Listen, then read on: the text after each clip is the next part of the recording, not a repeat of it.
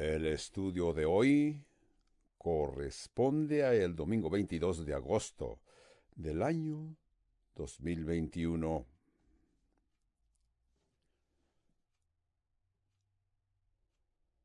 Continuamos con nuestra serie titulada Cacería de Gigantes. Y el estudio de hoy es titulado El gigante del silencio.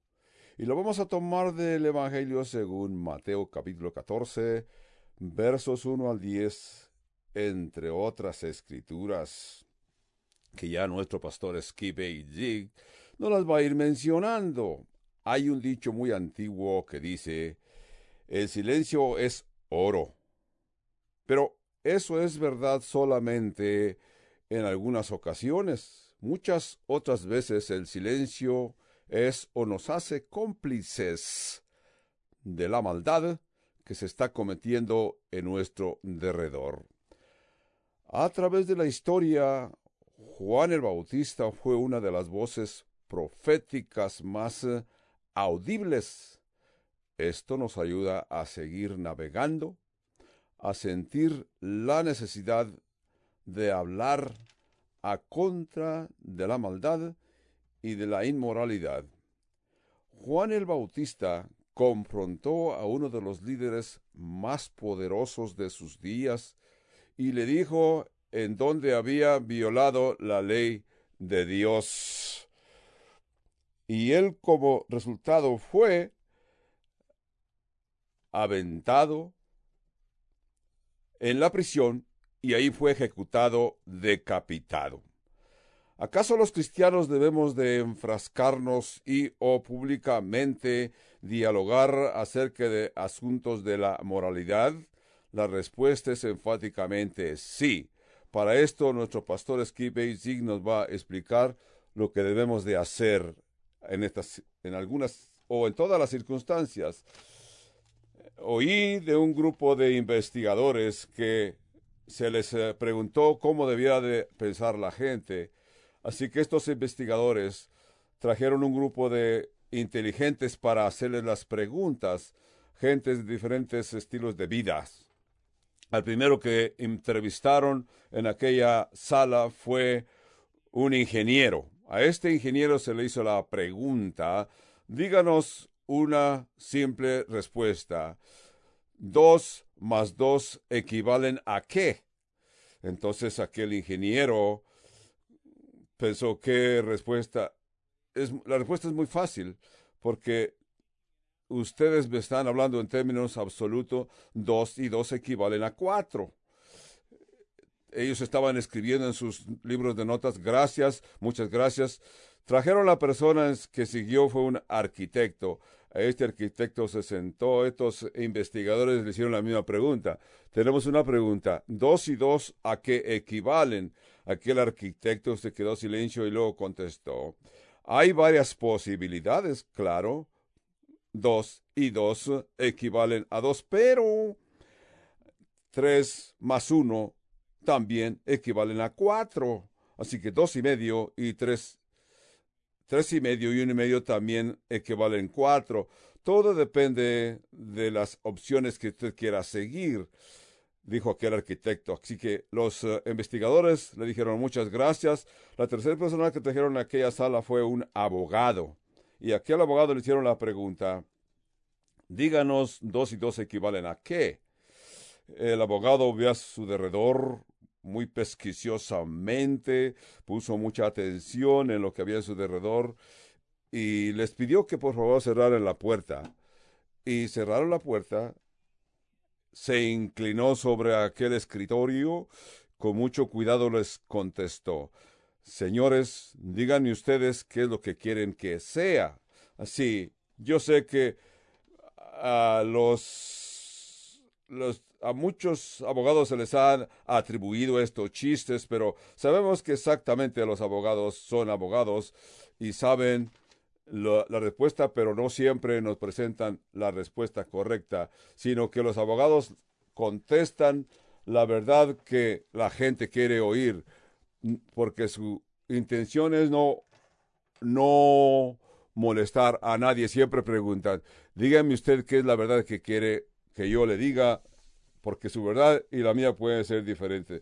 En Efesios capítulo 4, Pablo se refiere a, a hablar de la verdad en amor. Y esto es maravilloso, pero no siempre es fácil hacer, ¿verdad? Podemos tener la tentación de decir la verdad, hablar la verdad, pero dejar el amor a un lado. Pero si hablamos de amor, amor y amor, vamos a dejar a un lado la verdad. Así que hablar la verdad en amor, como dijo Pablo en Efesios 4:24, eh, es una hermosa combinación. Tenemos que entender, y ustedes tienen que entender que el decir la verdad en sí mismo es un acto de amor, ¿sí? Es un acto de amor, porque es eh, lo más amoroso que puedes hacer decirle a una persona la verdad, esa verdad. No importa qué sea lo que tú pienses y no importa si se van a ofender. A esto le puedes añadir la disposición y vas a tener éxito en el resto de tu vida. Salomón escribió en Eclesiastes capítulo 3 de que hay tiempo para estar silencio y hay tiempo para hablar, ¿verdad? El profeta Elías en sus días habló y confrontó a Ahab y a Jezabel. Y el profeta Samuel también pensó que era tiempo de hablar cuando confrontó a rey Saúl y le declaró su desobediencia. El profeta Daniel también creyó que era tiempo de hablar cuando Belsasar, su rey, orgullosamente estaba viviendo una vida de idolatría. El profeta Natán supo que era el tiempo de acusar cuando puso el dedo en la cara del rey David y le dijo, tú eres ese hombre que debe de morir. Así que Natán utilizó su posición. Es muy peligroso el decir y hablar la verdad, pero tenemos que entender de que el decir la verdad hay consecuencias y el quedarte en silencio también hay consecuencias. Bird que escribió su libro de comentaristas, una de tantas cosas que dijo fue, todo lo que es necesario para que la maldad triunfe es que los hombres y mujeres buenos no digan nada, ¿verdad? Yo creo que podemos decir que este mensaje de hoy, todo lo que necesitamos para que la maldad crezca es que hombres y mujeres buenos se queden callados. Oí de un problema que sucedió en la Guerra Segunda en Alemania con los nazis que las iglesias se quedaron silencias cuando se dieron cuenta de las atrocidades que se estaban llevando a cabo. Pero he estado leyendo últimamente este libro que fue escrito en 1984 por Jorge Orwell. Es un libro contemporáneo a nuestros tiempos. George Orwell escribió en su libro diciendo, si la libertad quiere decir algo, en verdad, quiere decir que tenemos el derecho de decirle a la gente lo que no quieren oír, ¿verdad?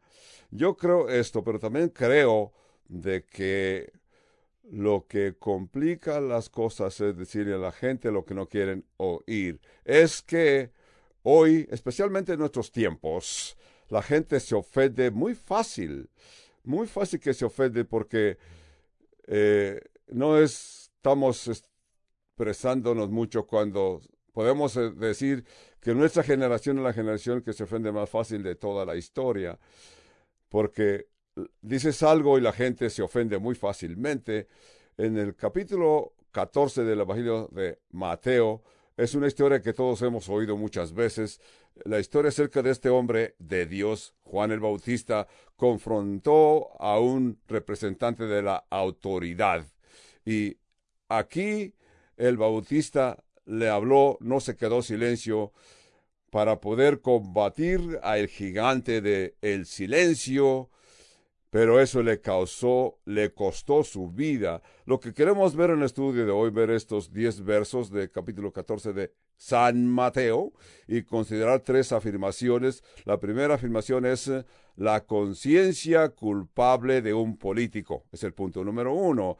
Aquí vamos a ver que Juan el Bautista confrontó a Herodes el tetrarca, de veras no es la historia acerca de él, sino que la historia cómo Herodes reaccionó a las palabras y enseñanzas de Jesús. Pero Juan le presenta ejemplos para mostrarnos cómo, por qué reaccionó en cierta forma Herodes. Leemos en Mateo 14.1. En aquel tiempo Herodes el tetrarca oyó de la fama de Jesús y dijo a sus discípulos y a sus criados, este es Juan el Bautista que ha resucitado de los muertos, por eso actúan en él estos poderes tres, porque Herodes había pro había prendido a Juan y le había encarcelado y metido en la cárcel por causa de Herodías, la mujer de Felipe su hermano. Cuatro. Porque Juan le decía, no te es lícito tenerla. Cinco. Y Herodes quería matarle, pero temía al pueblo porque temía y tenía a Juan, tenían a Juan por profeta. Seis. Pero cuando se celebraba el cumpleaños de Herodes, la hija de Herodías, danzó en medio y agradó a Herodes siete, por lo cual éste le prometió con juramento en darle todo lo que ella le pidiera a Herodes. En el Evangelio de Marcos dice que él, Herodes, le prometió a ella hasta la mitad de su reino, ocho. Así que ella instruida primero por su madre, le dijo a Herodes, dame aquí en un plato la cabeza de Juan el Bautista. Nueve. Entonces el rey se entristeció mucho, pero a causa del juramento y de los que estaban con él a la mesa, ordenó y mandó que se le diera la cabeza del Juan el Bautista en un plato. Diez. Y ordenó Herodes decapitar a Juan en la cárcel. El nombre de Herodes es uno de los nombres más famosos en el Nuevo Testamento, pero cuando oímos el nombre de Herodes, claro que no siempre es la misma persona. Ese es solo nombre de una familia muy complicada. El Herodes que estamos encontrando aquí no es el Herodes que apareció al principio del Evangelio, de las historias del Evangelio, que fue Herodes el Grande. Herodes el Grande fue el que fue el padre de este Herodes. Este fue Herodes el Grande fue un asesino muy notorio, porque él fue el que mató miembros del Senadrín judío que estaban en desacuerdo con sus ordenanzas. En una ocasión asesinó a su propia esposa, en otra ocasión asesinó a dos de sus propios hijos en otra ocasión, trató de ah, matar a todos los niños que había en Belén. Ustedes recuerdan esa historia. Ese, aquel era un Herodes. Este Herodes que tenemos frente ahora es el hijo de aquel Herodes. Este es Herodes Antipas. Herodes el Grande murió después de el escenario en Belén, murió, pero antes de morir Herodes el Grande repartió su imperio a sus gobernantes que seguían después de él, que eran sus propios hijos. La mitad de su reino fue a Arquélago y la otra parte fue a Herodes Felipe y otra un cuarto de su imperio lo pasó a este Herodes que estamos tratando hoy, Herodes que gobernó Perea y Galilea, ¿verdad? Entonces, es este Herodes Antipas. Lo que Mateo nos está explicando en su Evangelio es que nos está presentando una historia para que podamos entender cómo es que Juan el Bautista murió. Así que el rey Herodes oyó de Jesús y confundió o comparó inmediatamente a Jesús con Juan. Dijo, yo maté a Juan el Bautista y ha resucitado, porque tenía una conciencia culpable. Algo más acerca de, esto aquí. Herodes Antipas, que gobernaba Galilea, la María de Jesús, de los milagros de Jesús tomaron lugares en Galilea.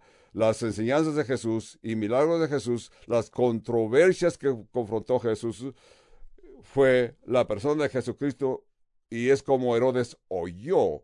Herodes pensó que era Juan el Bautista que había resucitado. Entonces, lo que nos muestra esta este evangelio el tiempo que tomó lugar entre la muerte de Juan el Bautista y los reportes de que Jesús estaba haciendo milagros.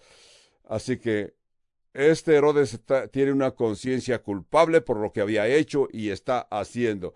¿Por qué tiene una conciencia culpable? Porque Herodes había asesinado a aquel hombre que le hizo ver su pecado, que se menciona aquí en el verso 4 porque Juan le decía, no te es lícito tenerla por mujer. La historia de que viene acerca de esto fue, en una ocasión Mateo Antipas estaba en Roma, estando en Roma, él sedució a la esposa de su mismo hermano Herodes, esta es Herodías. Él la convenció y Felipe la convenció y se la llevó a Galilea se casó con ella para poder, esto tuvo que divorciar su primera esposa, que fue hija de Arates, el rey Erates de Arabia, no le, no le cayó como su yerno había tratado a su esposa y trataba de matarlo. Así que es una familia de herodianos muy confundidos, unas familias disfuncionales. Entonces, esta mujer que aparece aquí, Herodías, es eh, en sí misma, ella, por su, viene de un pasado, de unos antepasados muy malignos. leemos en esta historia de Herodías, en otros evangelios nos habla de que Herodías, por adelantado, le había dado instrucciones a su hija qué es lo que iba a pedir cuando el rey le prometiera que, le pedía. La María cree en que esta muchacha, hija de Herodías, era una niña como de 14 o 15 años que vino y bailó frente al rey un, un baile muy lujurioso.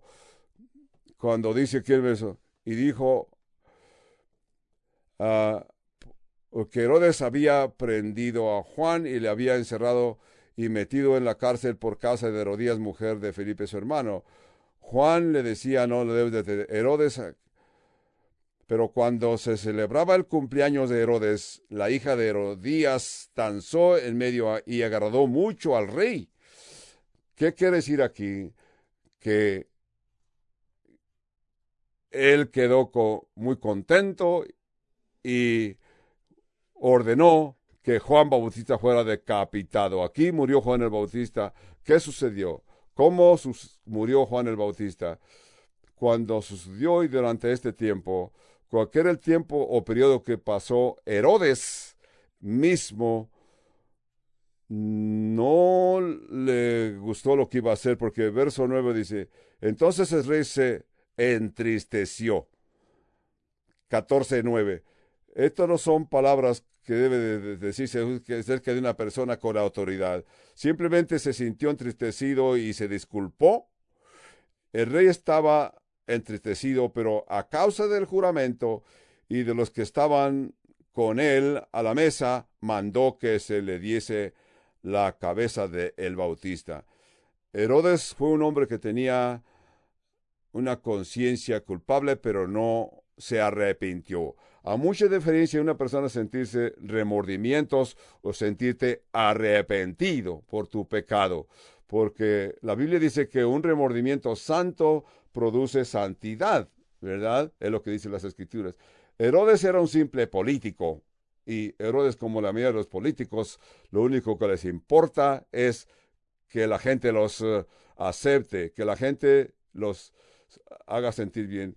Herodes temió a Jesús, Herodes temió a su esposa, el verso 3, tuvo miedo a las multitudes, en el verso 5 dice que temía a los que lo rodeaban, en el verso 9, de acuerdo a este Lucas capítulo 6, también Herodes temió a Juan el Bautista.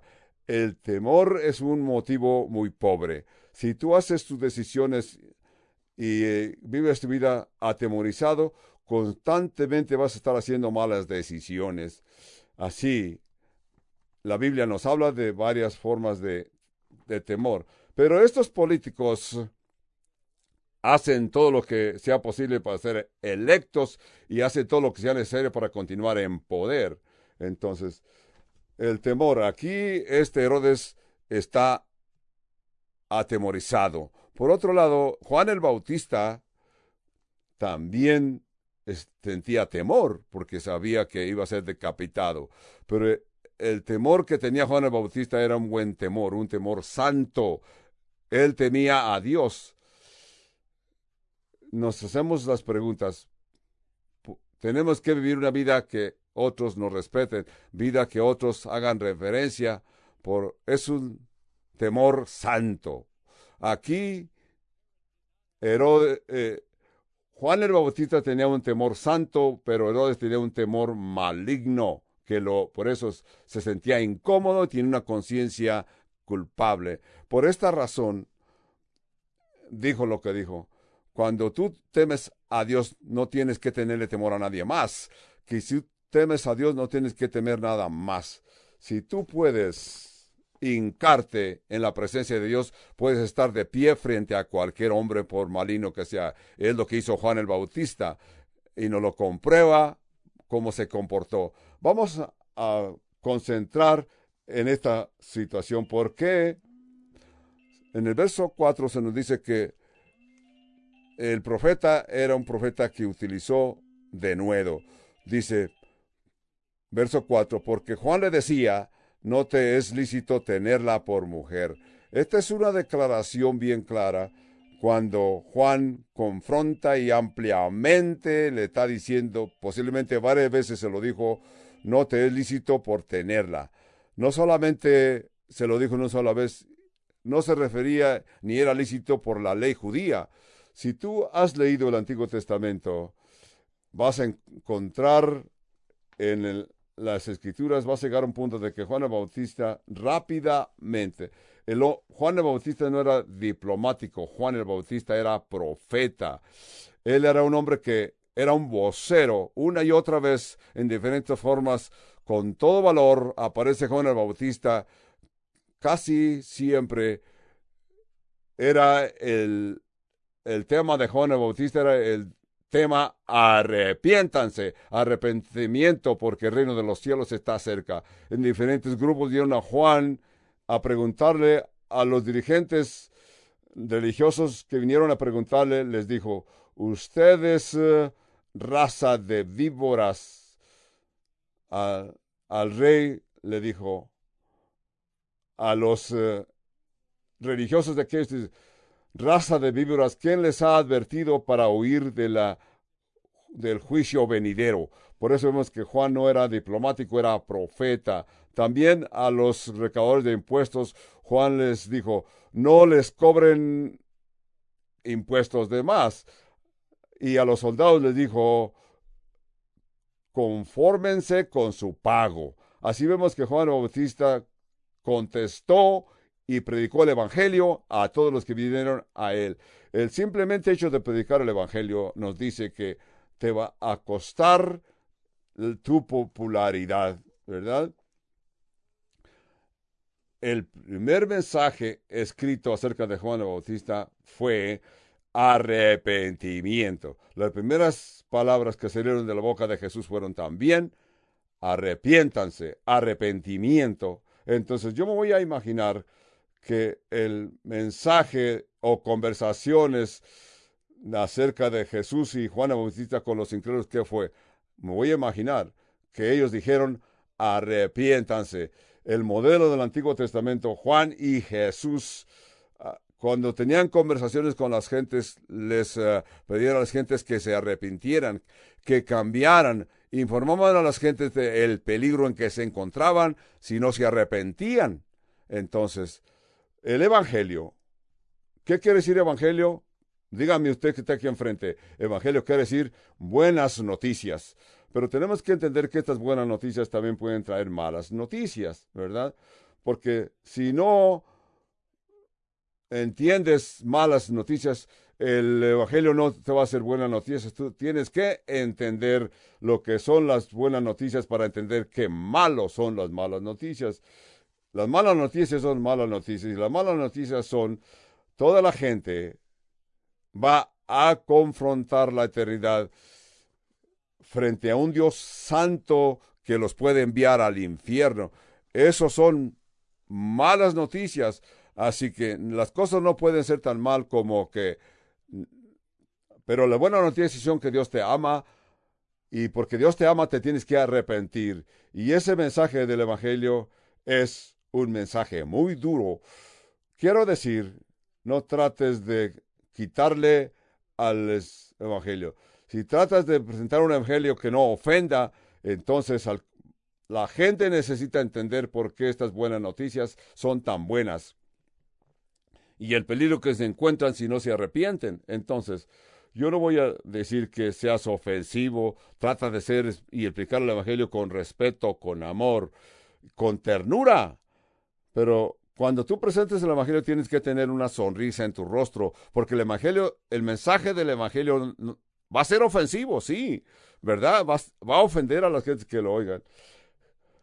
Jesús, Pedro le llamó a Jesús eh, piedra de tropiezo y roca que hace caer. También Pablo escribió en 1 Corintios 1:18, el mensaje de la cruz es locura para los que se pierden. Así que vivir en esta cultura secular en que vivimos, traer las buenas noticias de Jesucristo es el único mensaje que una persona tiene que presentar para que la gente se arrepienta. La gente se va a sentir incómoda porque se van a sentir incómodos cuando tú les hables de que tiene que cambiar su estilo de vida. Queremos que vean, quiero que veas aquí que Juan el Bautista no confrontó a Herodes con un mensaje de salvación. Juan el Bautista confrontó a Herodes con una, con una situación adultera, porque le dijo en el verso 4, no te es lícito tenerla. Ahora continuamos en el Evangelio de Mateo, capítulo 14, verso 4, que, que Juan el Bautista confrontó a Herodes reprendiéndole, como dice en el verso 4, porque Juan le decía no te es lícito tenerla. ¿Por qué no podía tenerla? Si en esos años los reyes tenían diferentes mujeres, ¿por qué es que el Bautista confronta a este a este hombre con autoridad con una situación de inmoralidad? La razón que lo confrontó así, porque la pregunta es, y yo lo he hecho en otras ocasiones, yo nunca espero que los incrédulos vivan como los creyentes, ¿verdad? Yo quiero que los creyentes vengan a ser creyentes, pero no se les, no le vamos a reclamar de sus actividades inmorales, sino cuando hablas con un creyente, el creyente sí le puedes mencionar. Yo no espero que los incrédulos vivan como creyentes. Yo no espero que los eh, pecadores vivan una vida sin pecado. Vamos a ver por qué. Yo creo por es por qué vemos por qué es que Juan el Bautista confrontó a Herodes. La familia de los herodianos uh, hacían sentir que estaban afiliados a servir a Dios como los judíos este bisabuelo de este Herodes se convirtió al judaísmo. Su padre Herodes el Grande también decía que se había convertido al judaísmo y decían vivir por la ley judía. Trataban de hacer creer a los judíos que ellos también respetaban la ley de los judíos. Herodes el Grande era el título que se le había dado por Roma rey de los judíos, porque por eso temió al cuando oyó que un rey había iba a nacer en Belén, porque estos herodianos decían que estaban viviendo por la vida judía, así que Juan el Bautista le dice a este Herodes, no te es lícito, de acuerdo a nuestra ley judía, no te es lícito tener esta mujer por mujer porque es la esposa de tu hermano. Por eso es que le está reclamando. Estoy mencionando esto porque esto nos lleva a una situación más clara.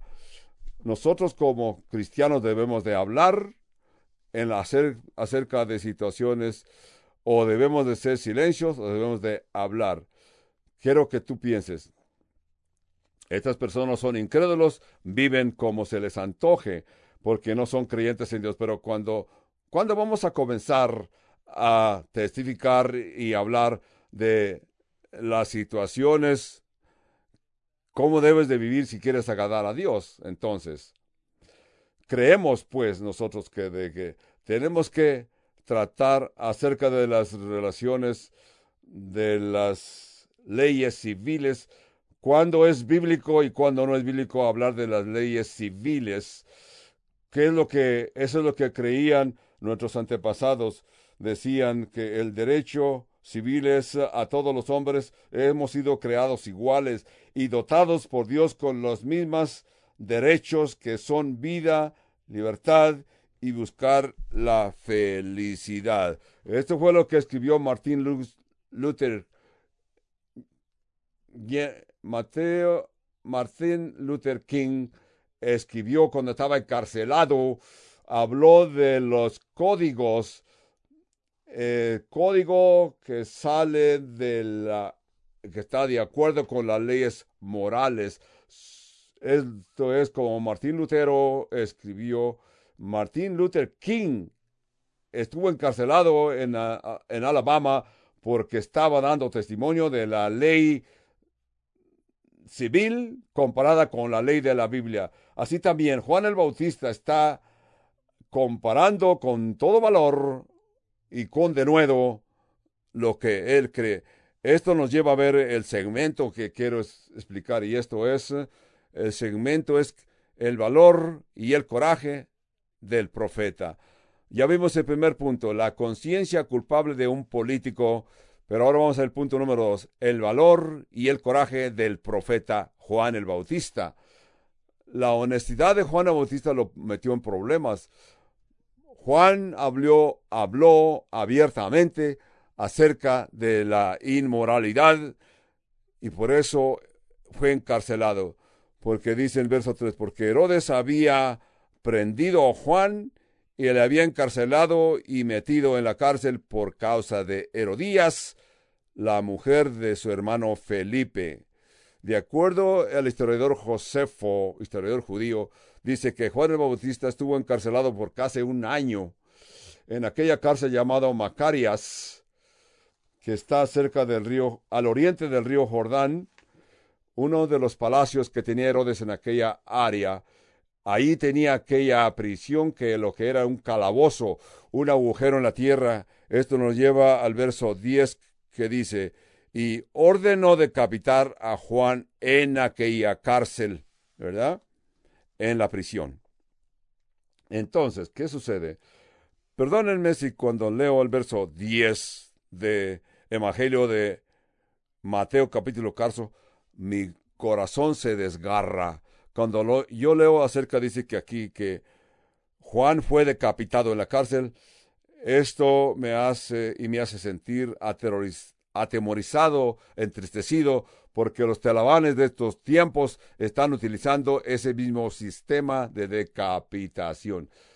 Ellos tienen la idea de la brutalidad que participan por años y por años por sus situaciones como extremistas. Entonces, si tú vas a seguir el historiador Josefo, cómo escribió Josefo, él escribió, dijo que Herodes decapitó a Juan porque temía de que el pueblo tenía a Juan el Bautista por profeta y que Juan el Bautista iba a hacer una organización, iba a organizar una insurrección contra el rey Herodes. De acuerdo al historiador Josefo, dice esa fue una de las razones por qué Herodes decapitó o mató a Juan el Bautista. Vamos a ver lo que la escritura nos dice acerca. Dice también por la provocación de su esposa Herodías, porque ella es parte de este acto.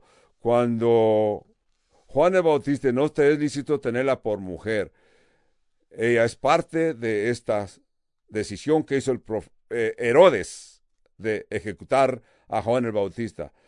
Ella le estaba siempre diciendo a él hasta que él tuvo que, como Marcos 6, 18, 19, dice, 18, 19.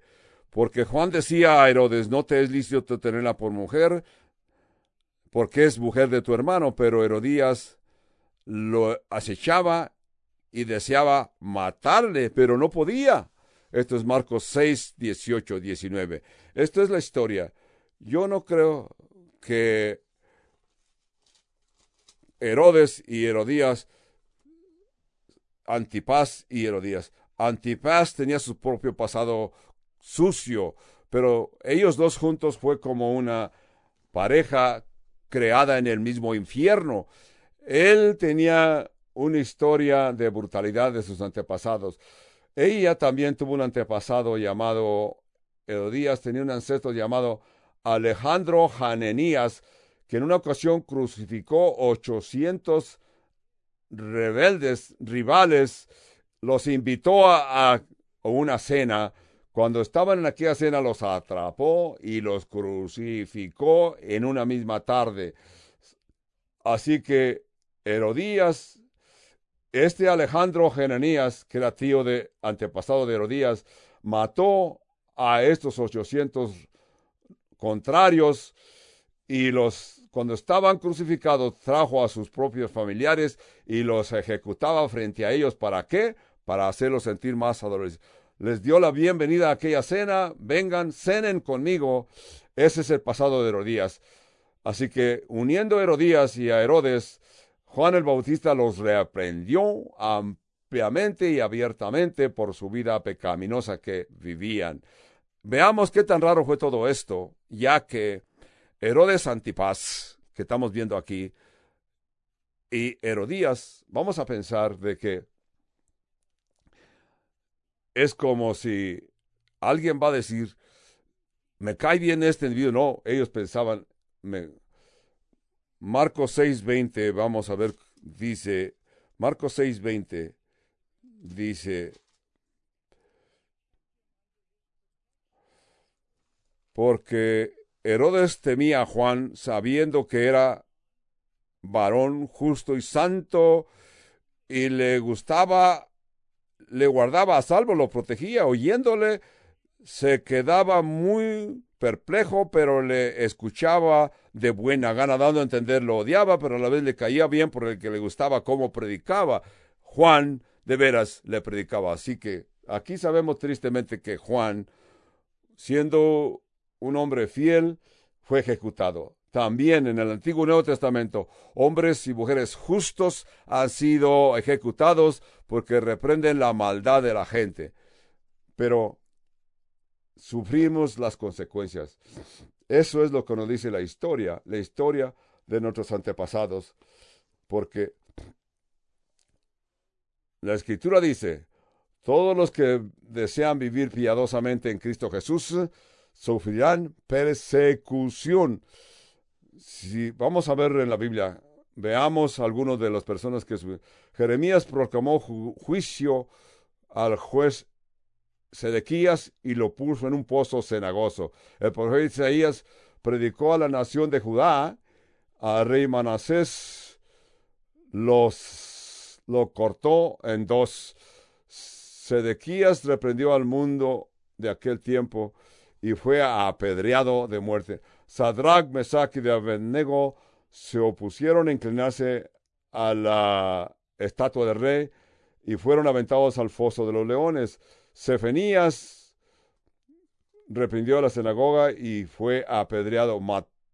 Mateo, el autor del libro que estamos leyendo hoy, murió por espada. Pedro fue crucificado cabeza abajo. Tomás fue a India donde fue lanceteado y así murió atravesado por lanzas.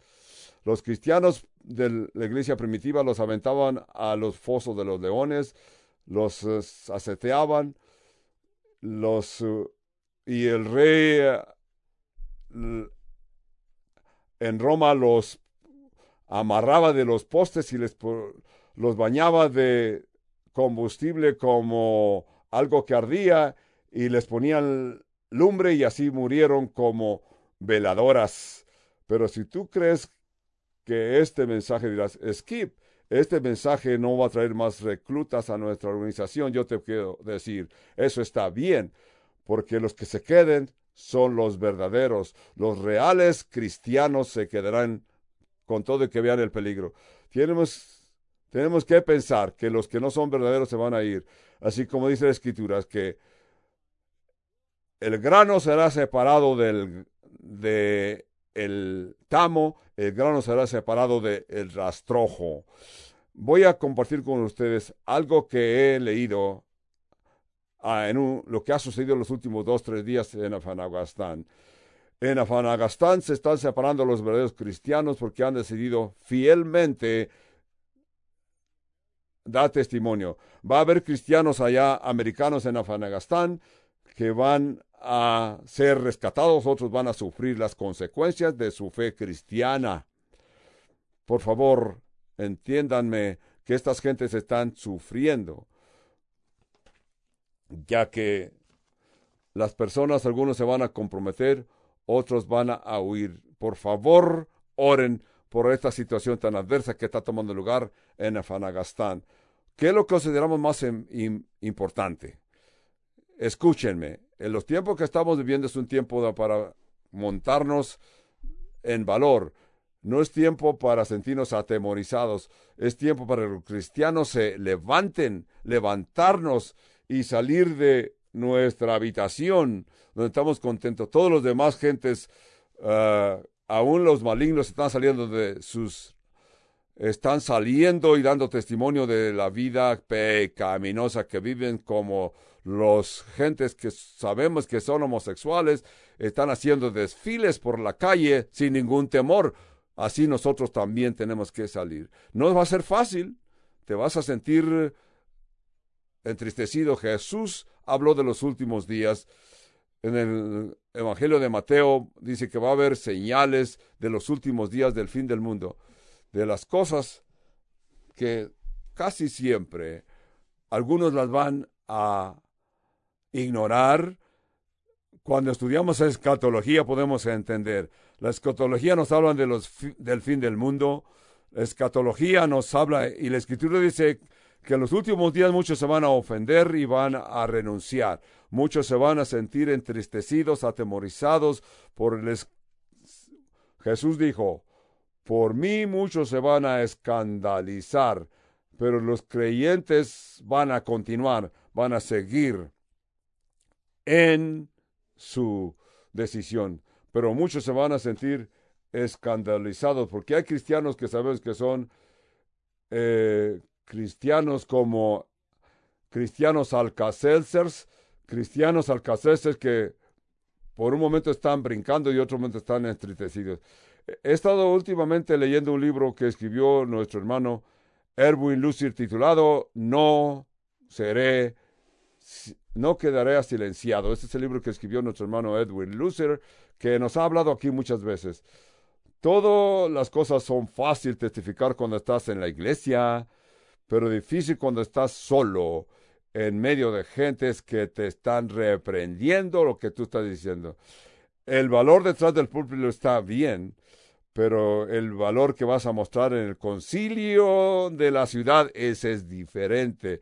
Es lo que escribió este libro que se llama No seré asilenciado, escrito por nuestro hermano Lutzer.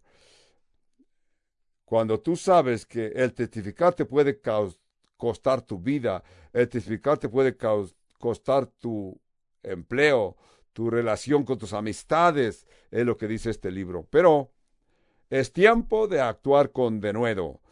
Si tú estás dispuesto a hacer el bien y das testimonio de lo que es el bien, cuando tú hablas y debes de hablar a contra de la inmoralidad, como el aborto o LGBT, hay en nuestra nación millones y millones de niños que han, muerto. Si tú nomás oyes esto, te quedas tranquilo, sino que al contrario, tú tienes que pensar que lo que está sucediendo es a contra de la voluntad de Dios.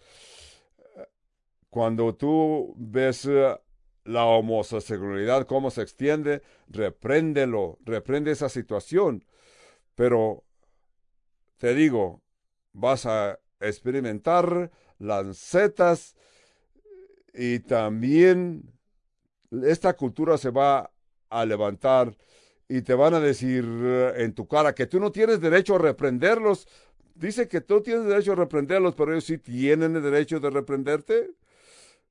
Entonces el derecho de libertad de expresión es nomás para ellos y no para mí. Es para ellos y para nosotros también. Si el mundo no te puede quitar tu creencia, pero el mundo sí te, se te va, te va a ridiculizar cuando tú les vas a decir cosas eh, contrarias.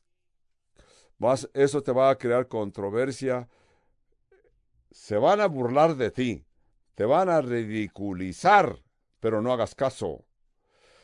Tenemos, también tienes que esperar que los legisladores están pasando leyes, leyes que a algún punto te van a hacer sentir que es, va a ser ilegal predicar el Evangelio públicamente. Vas a llegar a un punto que ahorita puedes disfrutar de ir a tu oficina y testificarle a los que están en su oficina. Oímos cómo se les hizo a los discípulos en Jerusalén.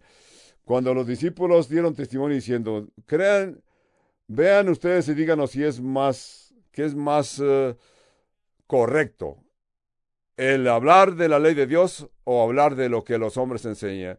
Oímos que en el Canadá algunos predicadores ya se les ha reaprendido de hablar a contra del matrimonio del mismo sexo. En Canadá ya no es legal. Se han pasado leyes de que no puedes hablar a contra de otra fe en ese país canadiense. Oímos que este pastor llamado eh, eh,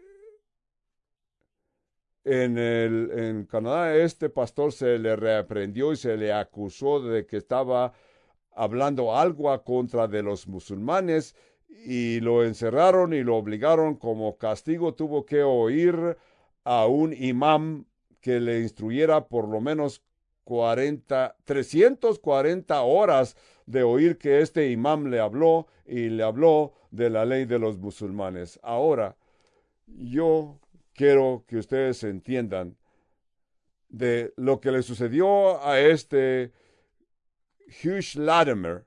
Hugh Latimer estaba predicando un domingo en su iglesia y se le avisó por adelantado que el rey iba a estar en aquella iglesia.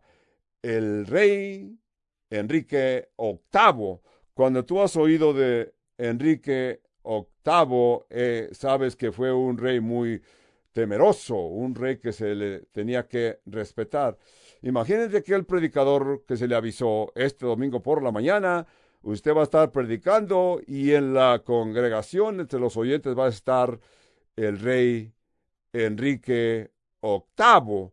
Entonces él pensó, ¿y sí? Estaba predicando y estaba teniendo dificultades, pero cuando estaba predicando gritó audiblemente su propio nombre, dijo, Latimer, Latimer, recuerda que entre tus oyentes te está escuchando el gran rey Enrique II. Ten cuidado lo que dices porque él te puede quitar la vida. Así continuó predicando audiblemente. Hizo un espacio y continuó diciendo su mismo nombre, Latimer, Latimer, no se te olvide que estás hablando frente al Rey de Reyes y Señor de Señores, frente al cual nuestro querido Rey Enrique VIII tendrá que presentar cuenta de su propia vida.